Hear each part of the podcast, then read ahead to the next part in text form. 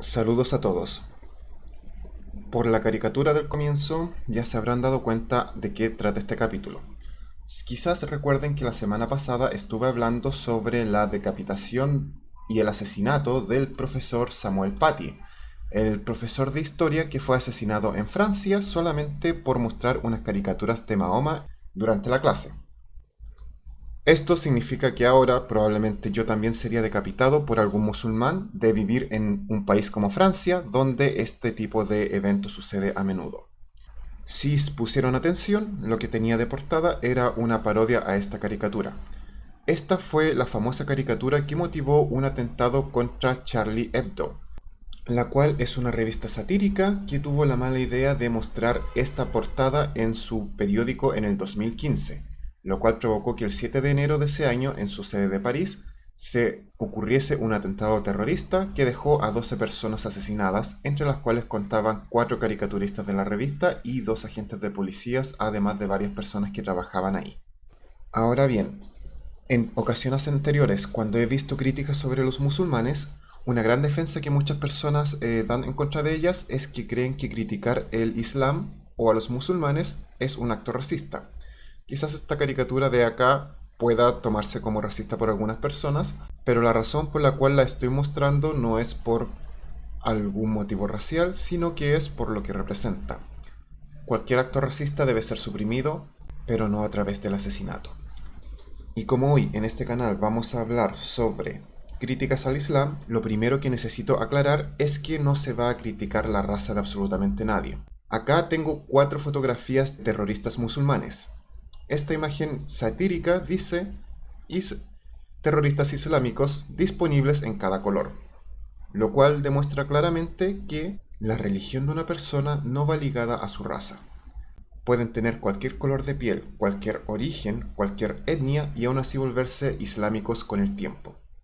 Decir que una persona que critica el Islam es islamofóbico sería decir que también somos cristianofóbicos por criticar al cristianismo, y quizás budistofóbicos o indifóbicos por criticar las religiones del budismo, la cual mencionaré hoy día debido a la opresión a los musulmanes que está ocurriendo en China debido a una rama específica del budismo, y lo otro de criticar las horribles castas que mantienen a mucha gente bajo una tiranía religiosa en India. Al explicar esto, obviamente no intento decir que no existe racismo o xenofobia hacia personas de origen árabe. De hecho, esta misma semana, a los pocos días del asesinato del profesor al cual le entregué mi pésame en el video pasado, 2 mujeres fueron apuñaladas frente a la Torre Eiffel en París, solamente por el hecho de ser musulmanas. Una prueba más de que el odio solamente engendra odio y lamentablemente las víctimas terminan siendo las personas que no generaron el acto principal y que no son responsables por lo que personas similares a su etnia han realizado. Adicionalmente, es necesario mencionar la opresión que está recibiendo el pueblo islámico en China.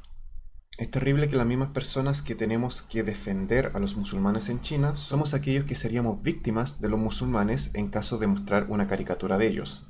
De hecho, después de este video no me sentiría seguro conversando con una persona islámica solamente por el miedo a ser asesinado por haber mostrado un par de caricaturas de Mahoma, un ejemplo claro de libertad de expresión, algo que, como dije anteriormente, jamás debería ser motivo de asesinato. Lo que sea lo más sagrado para mí, si alguien es capaz de insultarlo, obviamente tendré derecho a estar enojado, pero jamás tendré el derecho de asesinar a esa persona solamente por burlarse de algo que yo tengo en alta estima. Y con esto informado, la verdad el tema es tan extenso que sería imposible poder analizar todo en un solo capítulo. Hoy día me dedicaré a 3 temas importantes. Número 1, razones por las cuales, fuera del mundo islámico, los musulmanes son oprimidos o se les teme. Obviamente, el hablar de estas razones no es para nada una excusa para que estas personas sean discriminadas. Ninguna persona debería ser discriminada por sus creencias y ninguna persona debería ser agredida por su etnia. En segundo lugar, como obviamente esto es una sección de los peligros de la religión, hablaré de los riesgos que la religión islámica presenta para el resto del mundo, y probablemente no me refiera al hecho histórico de por qué los musulmanes tienen tanto poder en el área árabe en estos momentos. Eso han sido cambios políticos para los cuales tendría que hablar mucho, y lo dejaré para un video futuro en el cual necesita hablar de la situación económica religiosa del Medio Oriente. Finalmente, un tercer tema que tocaré es el de los derechos de la mujer, cómo se ven vulnerados en los países islámicos, llegando a tal punto de que en Arabia Saudita un robot, Sofía, tiene más derechos que las mismas mujeres que viven allá, ya que ella fue reconocida como un ciudadano de su país, ya que Sofía ha sido reconocida como el primer robot con ciudadanía en Arabia Saudita, lo cual la deja fuera de las leyes que tienen que seguir las mujeres de ese país. Debo mencionar que yo estoy a favor de los derechos de los robots, y creo que una vez que la inteligencia artificial alcance a la inteligencia humana, será necesario luchar por los derechos de los robots, del mismo modo que hemos tenido que luchar por los derechos de las personas de color, por los derechos de las mujeres y por los derechos LGBT. Y lo más probable es que las razones vayan a ser razones religiosas, ya que si lamentablemente seguimos con gente que crea que las personas tienen alma, en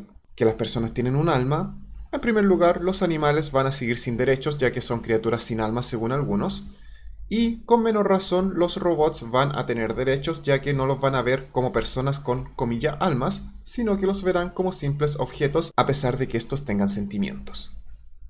Ahora bien, para hablar de las razones por las cuales en muchos casos los musulmanes son discriminados, obviamente la primera razón es el miedo. Estoy seguro que mis espaldas reconocen el atentado a las Torres Gemelas ocurrido el 11 de septiembre del 2001. Este fue un atentado terrible en el cual extremistas islámicos secuestraron unos aviones y los estrellaron contra las Torres Gemelas en Estados Unidos, los que en esa época eran los edificios más altos del mundo. Esto provocó un colapso de ambas torres y luego todo llevó a una frenética búsqueda de Osama Bin Laden, el líder de Al-Qaeda que se jactó el atentado en esa época. Luego George Bush utilizó esto como una excusa para invadir Irak. Y todos sabemos que los intereses reales eran en verdad el petróleo que había allí.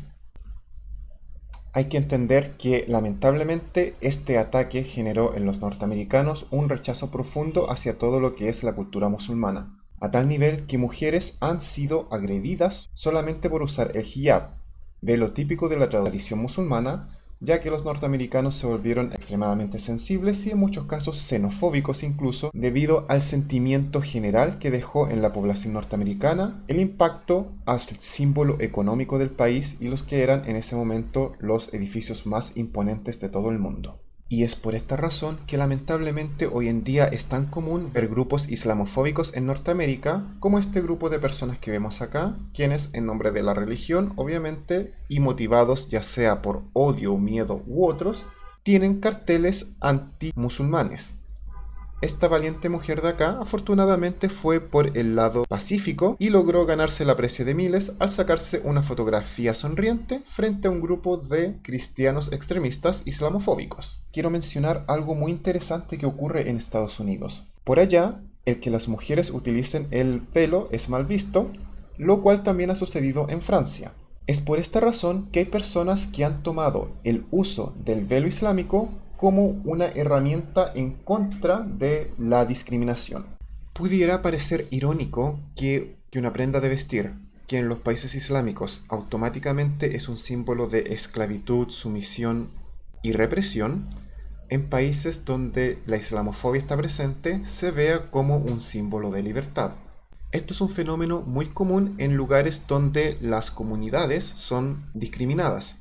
De hecho, en Estados Unidos ocurrió fuertemente con los hispanos, que se arraigaron mucho a sus raíces latinas una vez que empezaron a ser discriminados por los norteamericanos, ya sea por su acento, color de piel o apariencia. Esto es muy común en comunidades raciales específicas e incluso hasta en algunos sectores LGBT, quienes, al verse de cierto modo o tener ciertas características o ciertos comportamientos que provocan que ciertos grupos específicos los rechacen, hacen que ellos prácticamente se unan bajo una bandera específica. Esto es común, sobre todo en grupos que han sido discriminados y atacados. Uno, al ver sus raíces y al verse discriminado sin razón alguna por algo que uno no hace, necesita reforzar su identidad y muchas veces aflora el aferrarse al origen o a un grupo que los reciba, que los cuide y que los proteja. En el caso específico del velo, pareciera ser que algo que normalmente provoca el rechazo de muchos grupos se convierte en un símbolo de libertad para personas que se identifican culturalmente con dicho símbolo. Ahora bien, lamentablemente en los países islámicos el velo no solamente es común, es una obligación, es una imposición. No existe la libertad de usarlo o no usarlo. Y las consecuencias de no usarlo para las mujeres lamentablemente son horribles, desastrosas y son una aberración que no debería ocurrir bajo ninguna circunstancia. Esta persona que muestro acá es una activista iraní llamada Sabah Kord Afzarin. Ella fue condenada a 24 años de prisión solamente por salir a la calle sin utilizar el velo. Además que se le agravaron los casos cuando se le acusó de prostitución por no utilizar el velo y ella negó dichos cargos. Hay quienes dicen que ella es afortunada de seguir aún con vida al haber sido juzgado bajo la ley musulmana, ya que para las mujeres de esos países, lamentablemente, es un símbolo de esclavitud y opresión, en el cual, si no se visten como los hombres les ordenan, van a terminar o en prisión, o incluso peor, muertas, como es el triste caso de esta mujer que muestro acá. Ella es Arruquia Farah Yarou de Hosingou, en Somalia. Lamentablemente, el grupo Al-Shabaab la quería forzar a utilizar el velo. Fueron en la madrugada a su casa a revisar y como ella no lo estaba utilizando, le dieron 2 disparos a sangre fría, asesinándola ahí mismo. Una mujer llamada Saadia Hakim fue golpeada brutalmente por no llevar el velo en Socuellamos, la ciudad real. Esta mujer recibió una paliza horrible solamente por no estar llevando el velo, lo cual fue tan fuerte que la llevó a un aborto. Ahora el esposo está tratando de evitar que la familia que atacó a su esposa sea enjuiciada por haberla golpeado, haberle provocado un aborto y luego haberle dicho te mereces estar en un puticlub solamente porque ella no cubría su rostro con un velo. En verdad desearía que el caso del velo fuese lo peor que tienen que sufrir las mujeres bajo la ley islámica. Lamentablemente, como mencioné lo del robot Sofía, este robot, al ser ciudadano y no ser considerado mujer, tiene más derechos que las mujeres propias que viven en estos países. En mayo del 2017, una mujer de 19 años fue sentenciada a ser apedreada hasta la muerte por adulterio después de que fuese violada mientras la apuntaban con un arma en Pakistán. Esto provocó que la acusaran de poligamia y que por lo tanto la sentenciaran a la muerte. Estos lugares son tan horribles que todavía se puede asesinar a las personas por este tipo de ideas arcaicas y lamentablemente estos no son casos aislados. Las razones por las cuales estas ideas existen es porque el Corán se sigue enseñando como si fuese una verdad, lo cual lamentablemente no es muy distinto a lo que sucede con los cristianos. Aquí tristemente hay una imagen de la religión en la cual 2 personas de etnia africana, un continente el cual ha sido esclavizado por ambos grupos religiosos, en esta imagen ambos han sido absorbidos por la religión que los esclavizó y cada uno de ellos va a defender a muerte su religión, unos el cristianismo, otros el islamismo. Antes de continuar, quiero dejar en claro que si muestro esto es porque considero ambas religiones igual de violentas. Tanto la Biblia como el Corán indican que se debe asesinar a los infieles.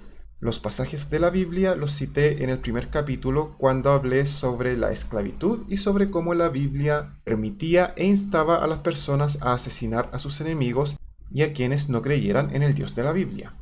Lamentablemente, el Corán es igual de violento, quizás incluso más violento que la Biblia, y contiene literalmente más de 100 versos en los cuales se insta a las personas a asesinar a todos aquellos que sean no creyentes. Como dice el Corán, versículo 291, matadles donde quiera que os encontréis con ellos y expulsadles de donde ellos os expulsaron. La idolatría es peor que matar, y no combatáis contra ellos junto a la mezquita sagrada mientras ellos no os combatan allí, pero si os combaten, combatidles. Esa es la recompensa de los idólatras, donde los idólatras también es traducido como los infieles o los que rechazan la verdad. Una vez más, no creer en el mismo Dios que ellos es merecedor de la muerte. Ese es el nivel del fanatismo de este libro, el cual lamentablemente todavía se enseña en muchos lugares. Corán 2.216 insta a las personas a combatir aunque no les agrade, entre muchas otras aberraciones.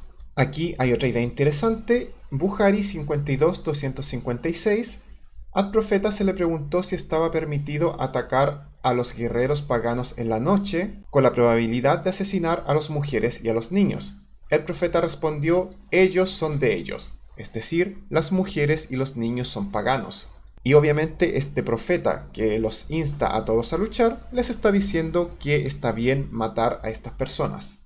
Estoy seguro que no van a faltar las personas que, al igual que sucede con la Biblia, vengan a decir que estos textos están sacados de contexto porque fueron escritos en otra época y quizás dirán que ahora no se deberían seguir. Debo admitir que yo, como no soy musulmán y no crecí en un país islámico, no tengo mucho conocimiento sobre esto. Voy a ser honesto al respecto para que no me vayan a sacar de contexto más tarde. La información que entrego es información que voy a dejar en la descripción del canal. Ahí van a tener acceso a los 109 versículos del Corán que instan a los musulmanes a asesinar y hacer la guerra contra todos aquellos que no crean lo mismo que ellos.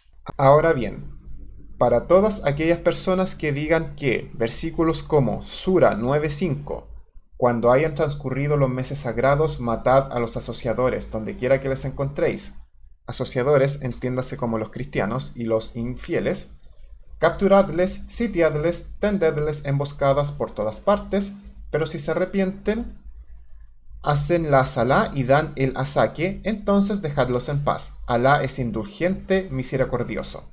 Literalmente, las personas que utilicen este texto para decirme que Alá en su libro es un Dios misericordioso, lo cual diré en grandes comillas, permítanme recordarles que literalmente dice que la misericordia es obligar a estas personas a que se conviertan en su religión o si no, asesinarlos a todos. En este caso específico voy a hablar sobre mi opinión personal. Creo que todas aquellas personas que no siguen lo que dice la Biblia y no asesinan a las personas que comemos camarones, no nos salen a matar solamente porque tenemos creencias distintas, o no nos matan porque utilizamos ropa con más de un tipo de género, creo que son terribles cristianos, y espero que todos los cristianos sean así de terribles y no sigan esas absurdas leyes, dejen de oprimir a la mujer solamente por ser mujer, y dejen de odiar a los homosexuales solo porque la Biblia los odia. Lo mismo para los musulmanes, todos aquellos musulmanes que no me vienen a asesinar porque no creo en Alá, creo que son terribles musulmanes y espero que ojalá todos sean horribles musulmanes. Porque lamentablemente los musulmanes más fieles a su libro son aquellos extremistas que han causado los horrendos asesinatos que me han llevado a hablar sobre el Islam en este capítulo. Sinceramente, considero el Corán y la Biblia libros abominables que instan a la gente a cometer atrocidades horrendas. Con mucho dolor vuelvo a esta imagen en la cual muestro esta pobre joven que con 19 años de edad fue apuntada con un arma, violada y luego acusada de adulterio y condenada a muerte. Tristemente, siguiendo las reglas del Corán, este no es el único tipo de atrocidades que todavía se comete. Es muy común que mujeres sean atacadas con ácido solamente por no estar utilizando el velo, y en ocasiones incluso han sido atacadas solamente por no estar usando el hijab en forma correcta. Esto tristemente no es algo del pasado, no es algo de hace 10 años, es algo que está ocurriendo hoy en día y es algo que es permitido en el Islam. Y lamentablemente las enseñanzas de este libro generan temor en las personas.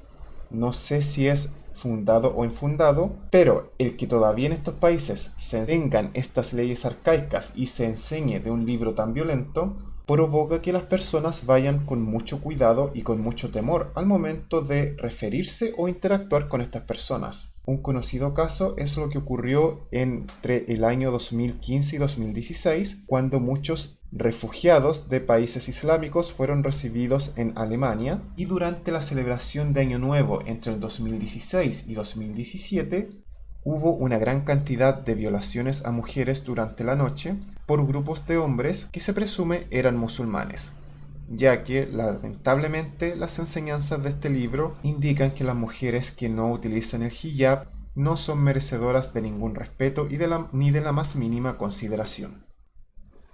Y al igual que como sucede con los cristianos extremistas que vimos en el video anterior, son capaces de defender hasta la esclavitud, también tenemos fanáticos religiosos islámicos quienes dicen que la esclavitud es parte del Islam, parte del yihad, y que el yihad debe mantenerse mientras se mantenga el Islam. Y por lo tanto, aquellos que indican que la esclavitud debe ser abolida son, según Sheikh Salem Al-Fasar, ignorantes por pedir algo así. Los que decimos eso somos infieles, y creo que los 109 capítulos que hablan cómo infieles deberíamos ser asesinados nos van a decir algo del tipo de vista que tiene este sujeto sobre aquellos que somos infieles y que estamos pidiendo cosas tan terribles como el derecho básico a la libertad de las personas, lo cual lamentablemente para él va a ir en contra de lo que dice su Corán. Por lo tanto, el que defiende la idea de todavía tener esclavos, obviamente nos va a odiar a todos los que pensemos distintos y no solo no creamos en su Dios, sino que además creamos que lo que dice su libro es inmoral y está equivocado. El video que mostraré ahora es de una entrevista a Raad Salam Naaman, un video que dejaré linkeado en la descripción, en la cual a los 5 minutos aproximado tiene este fragmento que voy a mostrar ahora, que me dejó sin palabras cuando lo vi. Tristemente, lo que están a punto de ver es predicación día a día que ocurre en países musulmanes sin que a nadie le parezca horrendo lo que estas personas dicen. Parto leyendo los subtítulos de esta primera parte. No sois extremistas ni radicales, solo musulmanes sunitas corrientes. O sea, el tipo de personas que van a ver ahora, levantando las manos a lo que esta persona dice, son personas comunes y corrientes. Son el musulmán estándar, de acuerdo a este video por lo menos. Radical is normal Sunni Muslims. Please raise your hands. Agree that men and women should sit separate. Please raise your hands. Y esto en lo personal me impacta. En el momento en el cual hablan de separación, de dividirlos por género a hombres y mujeres, todos están de acuerdo de que un hombre y una mujer no deberían estar sentados juntos. El derecho básico a la igualdad de géneros para estas personas no existe y todos están de acuerdo con ello. Esto me dejó sinceramente sin palabras. How many of you agree that the punishments described in the Quran and the Sunna?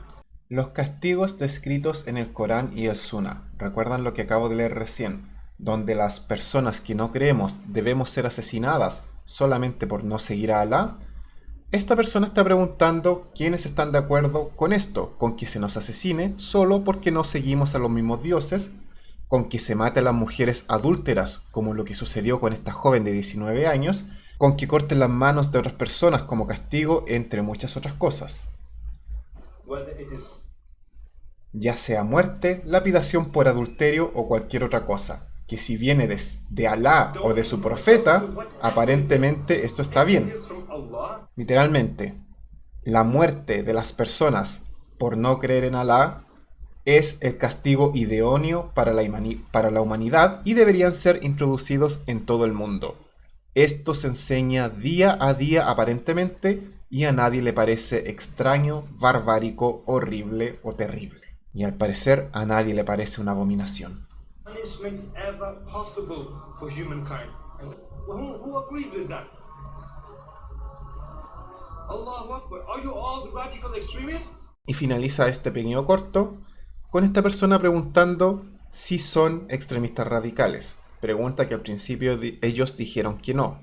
Eso significa que el musulmán promedio está de acuerdo con las reglas entregadas en el Corán, donde específicamente se dice que una mujer adúltera debe ser asesinada a pedradas, donde nosotros, los que no creemos en su Dios, debemos ser asesinados, ya sean ateos como mi caso, cristianos como la mayoría de los que me rodean, hindús como la mayoría de las personas viviendo en India, budista como una gran parte de los asiáticos, entre muchas otras.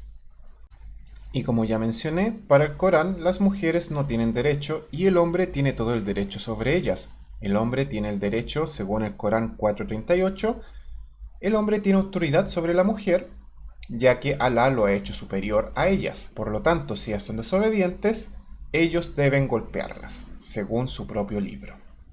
Recientemente me topé con esta caricatura, en la cual dice que el Islam le dice que no al terrorismo. No sé si las imágenes de atrás son literalmente ataques terroristas musulmanes que los, comillas, verdaderos musulmanes de hoy en día rechazan, o si esto fue una caricatura que alguien hizo, ironizando el hecho de que todos estos atentados que vemos a espaldas de esta persona son atentados terroristas de fanáticos musulmanes y que obviamente la persona que está al frente está ignorando todo lo que ocurre a sus espaldas.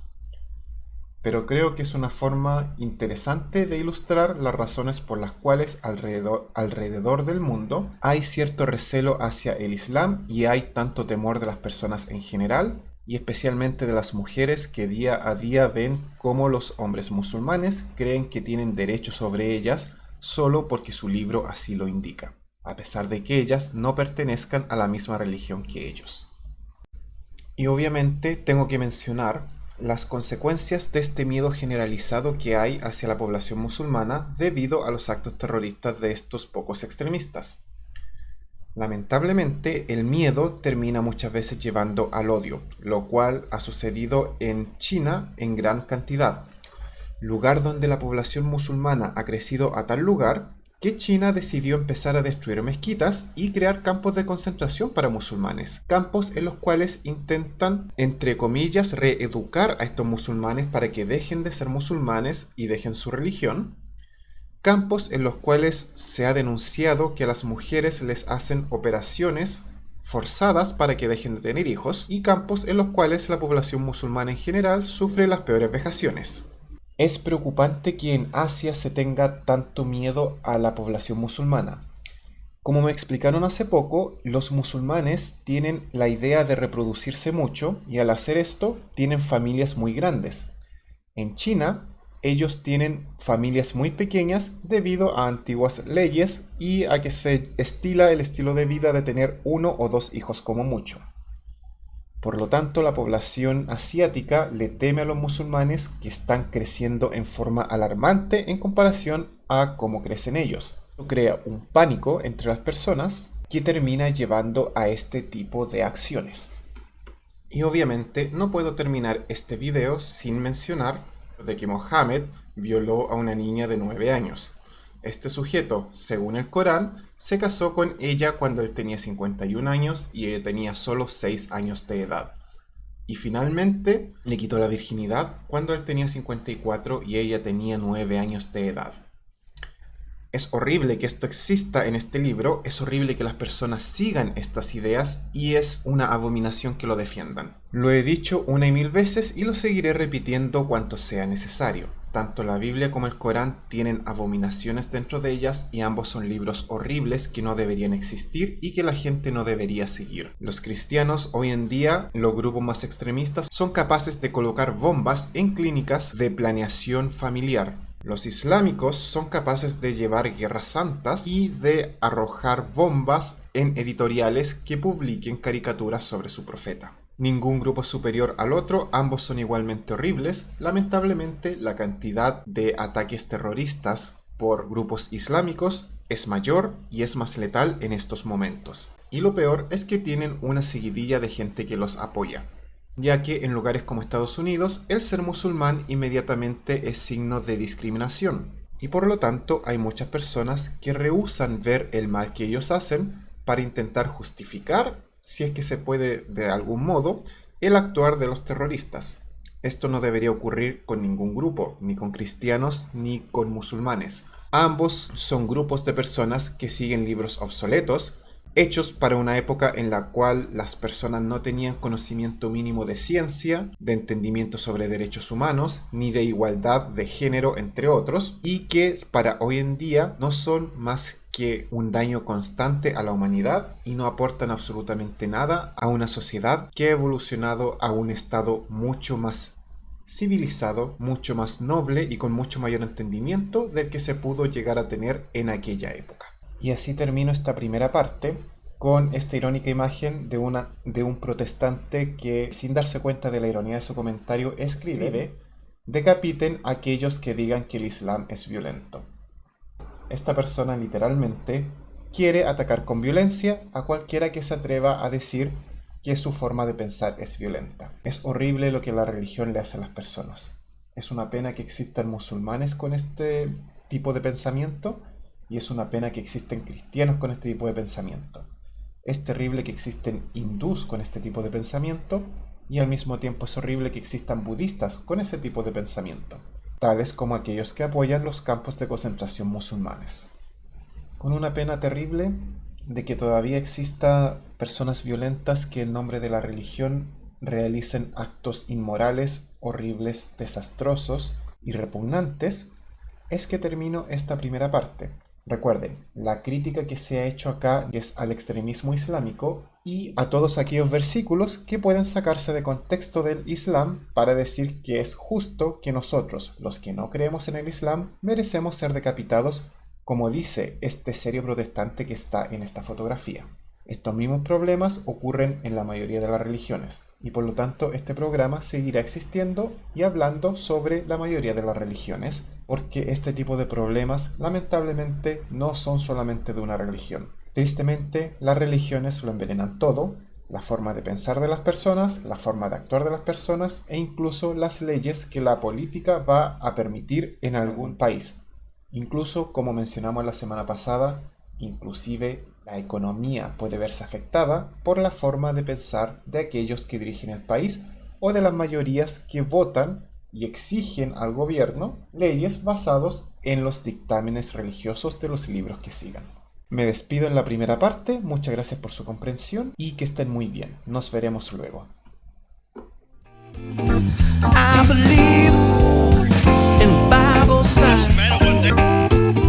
Taking up serpents and drinking strychnine.